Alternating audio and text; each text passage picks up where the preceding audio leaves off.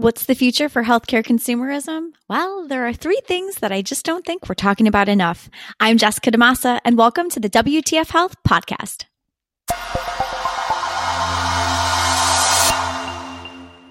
So, what's really interesting, Jess, is healthcare doesn't quite get consumers.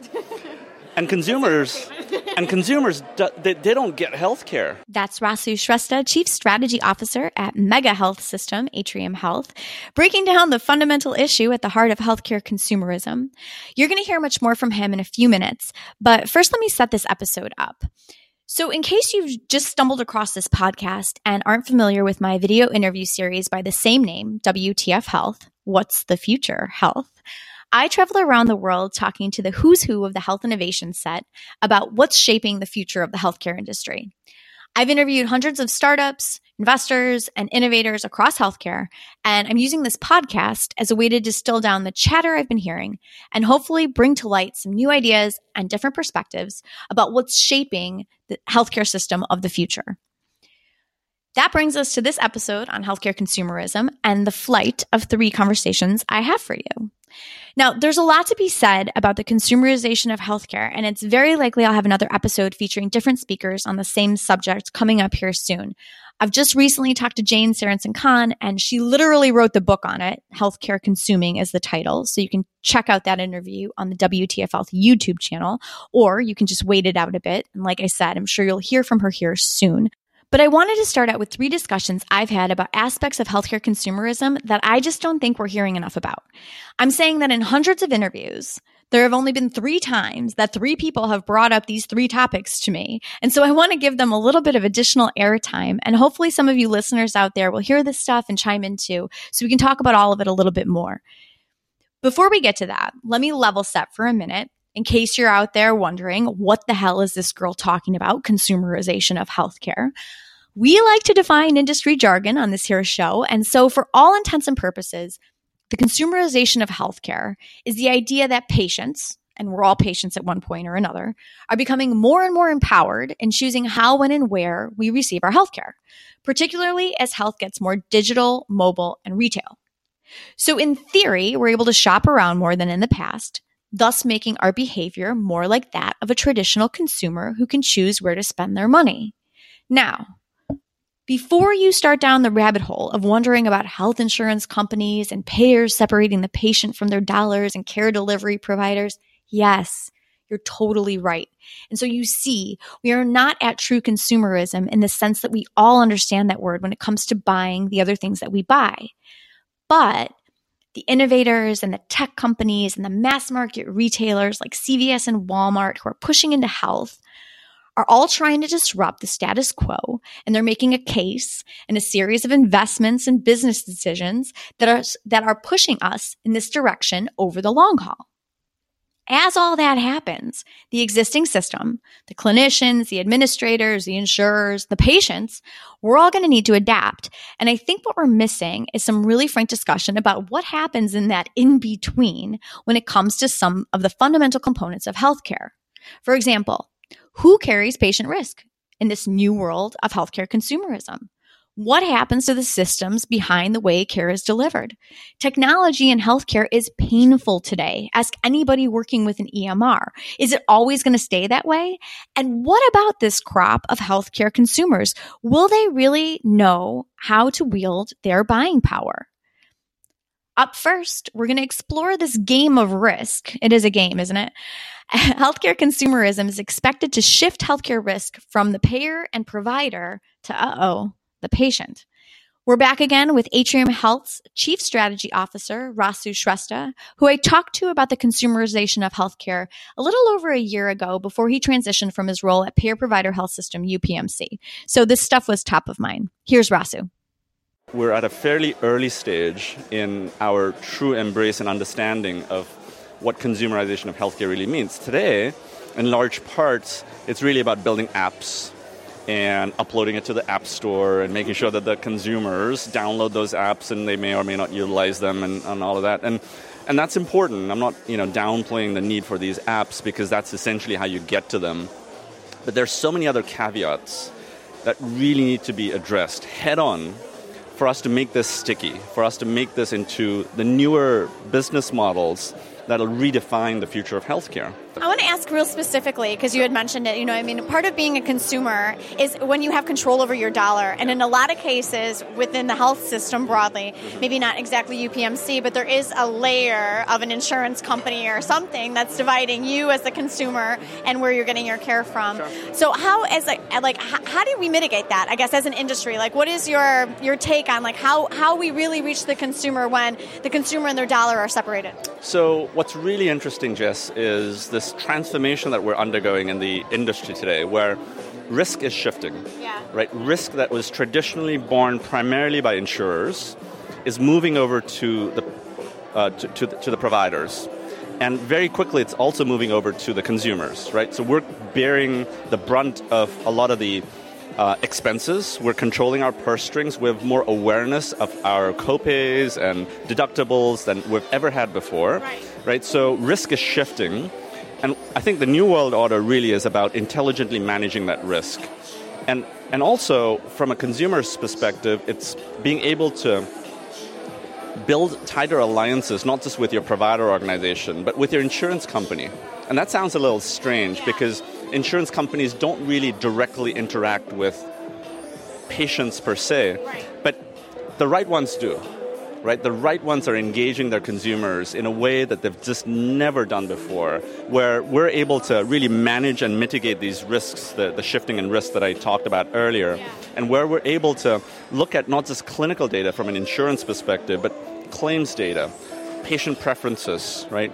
consumers' data in terms of where they eat, work, live, and play, their zip code data, all sorts of other data elements that are being pulled together to really affect behavior change on behalf of those consumers. So that really is sort of where we're going. All right. How much is the consumer ownership of their own health data going to influence the way the consumer health market continues to sh- take shape over the next few years? So I, I know that's been a war cry amongst Yeah. many of us that are passionate and really free the data, right? And really enable these consumers to take charge of their data.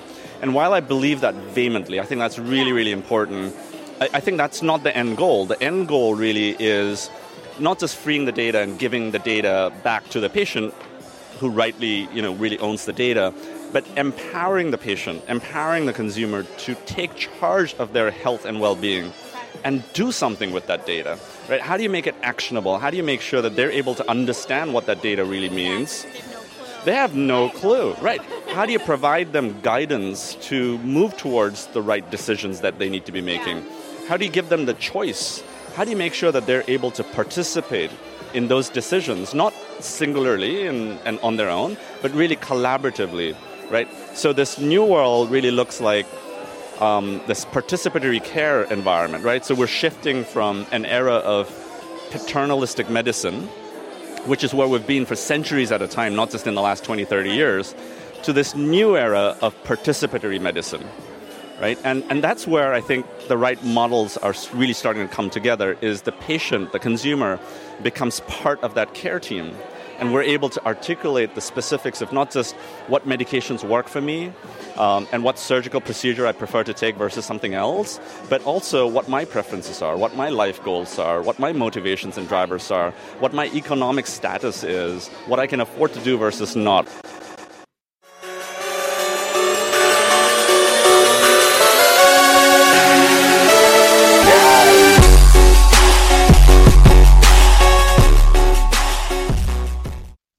That was Rasu Shrestha of Atrium Health sharing a bit about the issues that are keeping health systems up at night when it comes to evolving their current ideas about patients and risk management and risk mitigation and data in the face of healthcare consumerism. So where Rasu leaves off with this idea of empowering the patient or the healthcare consumer with their health data and helping them do something with that information is more or less where we can pick up with our next often not discussed aspect of healthcare consumerism. This is the stack of care delivery, services, and technology that is apparently flipping to make the consumerization of healthcare possible. In other words, what you're about to hear is a 50,000 foot macro level description about how the model in which patients and providers are interacting is changing to meet our expectations as tech enabled consumers. So here we meet our good friend, Matthew Holt, co founder of Health 2.0 and founder of Smack Health, which is a business devoted to helping startups figure out how to shake up the existing health system by better leveraging technology and our modern demands as consumers. And Matthew is explaining how technology is flipping the business of care delivery. There's a three-layer cake that is flipping and changing in the health healthcare, and it really explains what's going on in the wider world of technology and how that's impacting on care delivery. So we started out with care delivery. That's the first thing. We've had delivery for thousands of thousands of years. A doctor and a patient come together, a witch uh, doctor and a, and a patient or a villager or whatever, all get together. That relationship has been physical in one place in general for a long time. Okay. We've built a group of organizations, institutions around that. Doctors' offices, hospitals, a bunch of others. Then we started adding uh, 15, 20, 30, 40 years ago, service layers on that. You can think of things like nurse advice lines, some of the things that health plans do to, to try to manage care, but they've been added, sort of an additive uh, layer of services. Okay. About 20 to 25 years ago, and most, most in the last 10 years, we added a bunch of technology across the top of that to track those services and track that care delivery. Um, the biggest emphasis of that has been putting uh, EMRs into the enterprise, the growth of the Epics and the Cerners, the Meditechs, the Athena Health of the world over the last uh, decade, more or less. Okay, so that's all well and good, but really what we've done is we put in place the care delivery platform that we've had for the last several thousand years, which is based around face-to-face visits. We've done some other stuff around the sides, but we haven't really figured out how to use technology as a whole other than to track what we've got. Now, Flip to the rest of the world, the rest of society, and obviously technology has completely changed. We use technology in a completely different way than we did uh, 10, 15 years ago. And we use these large things that the SMAC, SMAC Health stuff that I talk about, these large scale cloud based uh, technology services, which are now adding more and more applications on top, of, on top of them, which have a lot of self service components and allow you to plug in new applications, new devices all the time. Okay. So, what's starting to happen in healthcare is that the, the stack in healthcare, which has been care delivery with services with tech on top, is starting to flip. This tech layer is getting bigger and bigger and bigger. Okay. It's not just electronic medical records tracking what's going on in those visits anymore. We're starting to add all kinds of services. There are actually five component parts that we've identified as being, the big, as, as being breaking out from that sort of solid tech stack. So the five component parts are starting with uh, data storage. We have all new kinds of ways of doing that, new kinds of databases, um, blockchain, and new technologies for that. Um, blockchain being one of many different options for that. There's an independent now transaction order layer, which is the most of what's going on in the current EMRs, you know, ordering, supplies, notes, trans, trans, tracking transactions. Okay. Third layer is uh, data exchange. We now have got a bunch of specialist companies to helping move data around, which has been a big problem for those siloed EMRs. Fourth one is data analytics, a whole bunch of new companies adding the analytics capacity to look at all these new different types of data sources and try to figure out what is going to go on for most people, what types of care have what impact, and what, what people, what kinds of patients may have what type of uh, disease in the future. And the last one is a whole new bunch of interface layers, which are uh, some of them they may be, there's a voice conference here at Connected Health. There is uh, obviously people using Google Glass, trying to use augmented reality, different ways to, to connect as opposed to just typing into the computer. So all this technology is going at once in just in that tech stack alone. But underlying all of this is essentially we're building slowly but surely um, a always on, always monitoring, always messaging, and always managing tech platform. Okay.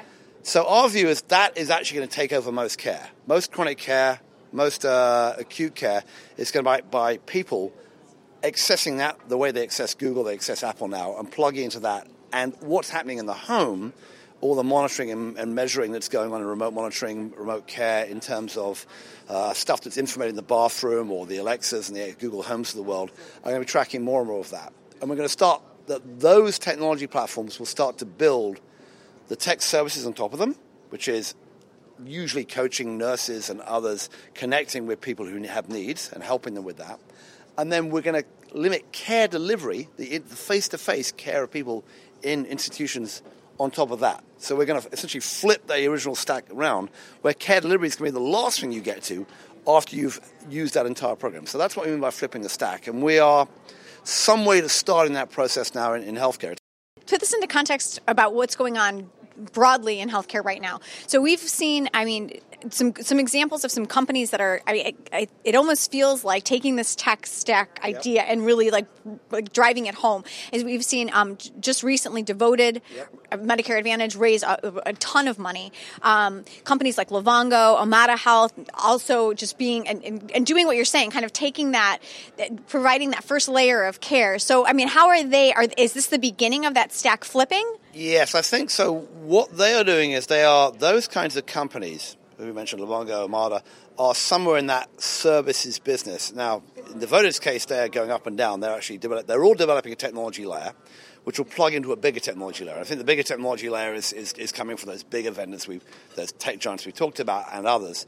But what they're doing is basically creating a technology layer that's going to monitor and manage most of the chronically ill people they're, they're, they're working with. And then, by exception, There'll be times when you need coaches, you need services, you need a, you need a, a plug-in, a plug-in to your technology. So take Livongo, for example, um, company we looked at a, a, lot. They've now just in the diabetes space, they've, they've got a tech stack of their monitor, the cloud-based analytics about what's going on. And then if you have a problem, they'll have a nurse who'll call you, who's part of that service layer on top of it.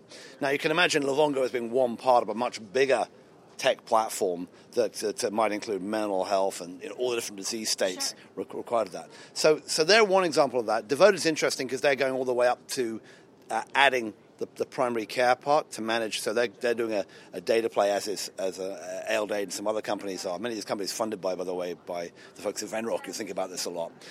So can you build a system where you are now essentially building a new tech integrated platform all the way up and down the scale, including having clinicians at the top to intervene when, when necessary.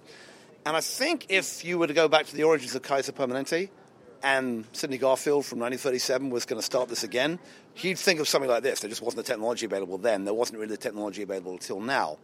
Um, and the struggle for the rest of healthcare is that that's not how healthcare is organized, right? We're organized in big institutions with doctors and us trying to figure out, and they're meeting a lot of patients, and that's not an effective, efficient way to deliver care in the future. So we're going to go through this wrenching transformation. But I think that's how those small companies, many of them who are raising these big amounts of money, are trying to figure out how do they build the platform, build the service layer, so they can actually do this and, and, and basically be the way that that stack gets flipped.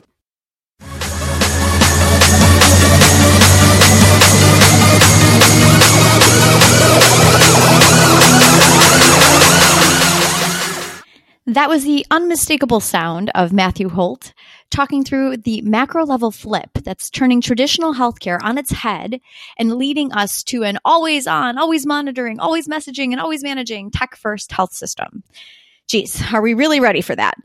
No, really. Are we regular people just trying to go to the doctor really ready for that?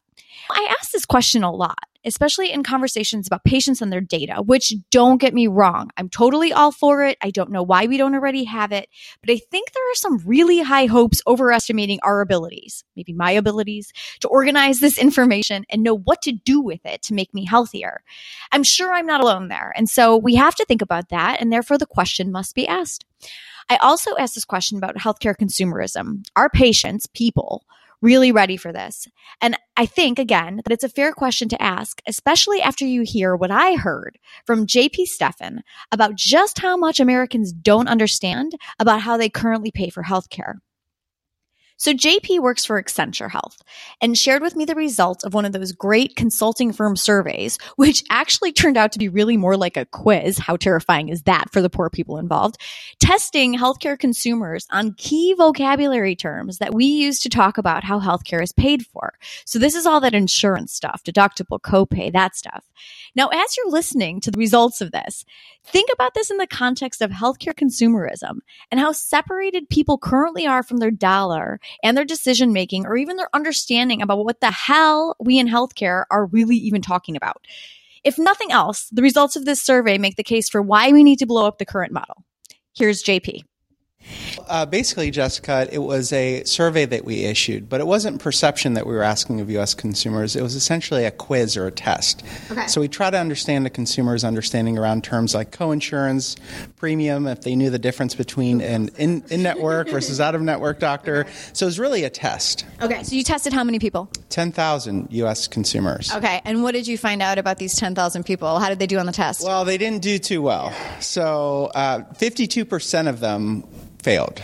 okay, so, they, they so more than half. More than half. more than half of Americans. No yeah, they failed. Okay, they failed the test. Yeah. And you were looking more than just like testing them on vocabulary, because like I mean, basically, like what this means is right. that people are having a hard time figuring out how to buy a health plan. That's right. Yes, and so the unique part of this is really taking a look at a consumer with an insurance product and if they could navigate the system. Okay. So, and by navigate the system, you mean like figure out how to actually use their health plan. Yes. Okay, like yes. whether or not they needed a pre-auth, whether That's how right. much they were going to pay for something, right. and 52% were like, no. No. No. They have no idea. No. Right. No clue. Okay, and what about the other 50 well, the other 48%, what did yeah. you find out about them?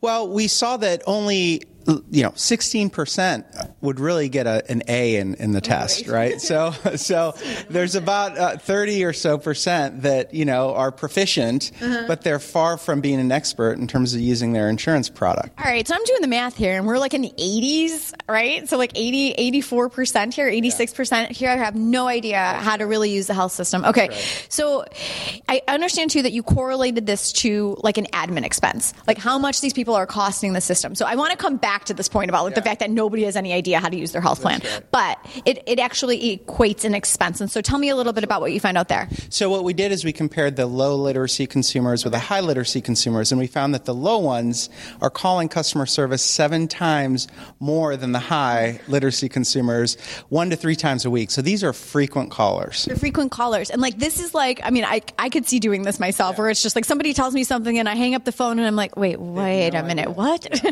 yeah. So they're calling a lot. And like, I mean, how much is that equating? What was the number? It was like four point two billion dollars in admin expense. Yeah, well, it's uh, four point eight billion, and what, yeah. So these low literacy consumers are really costing the system. And what's the burden on the consumer here? I mean, because they're not blameless in all right. of this, right? Like, so it's like, you know, I mean, you're getting your health insurance from either your employer or you're buying it yourself or whatever. It's like, is there some responsibility that they need to take for learning how to use it? I mean, like, where does that line blend? Like, how right. much of this is, is the consumer's problem yeah. and getting more educated, and how much is, of this is the health system's problem in getting more simple? Well, I think it's I think it's joint uh, accountability, but I do think that as an industry, we need to shift more on putting the burden on the system. Okay. Um, when you think about consumerism, it's about helping consumers understand and navigate and empower them. Um, you don't want to make it a terrible experience for the member, and we know right now we're giving them a bad experience. So I think the pendulum needs to still swing more on the system for reducing and simplifying this complexity.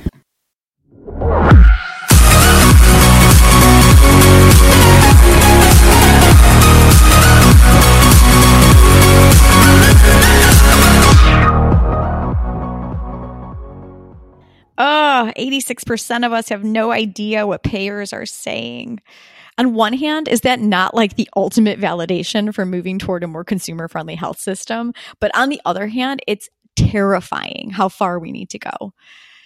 What do you think? Share with me your thoughts on what you heard here today. Like I said, I decided to share these three chats about healthcare consumerism because I don't think we're talking enough about these topics and I wanted to air them out. So weigh in.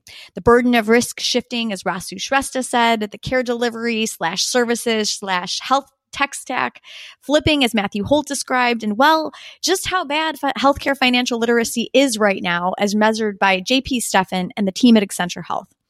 All these issues are going to need to be addressed if we're going to achieve some sort of Amazonification, Uberization, Walmartified version of healthcare. So let's hear it.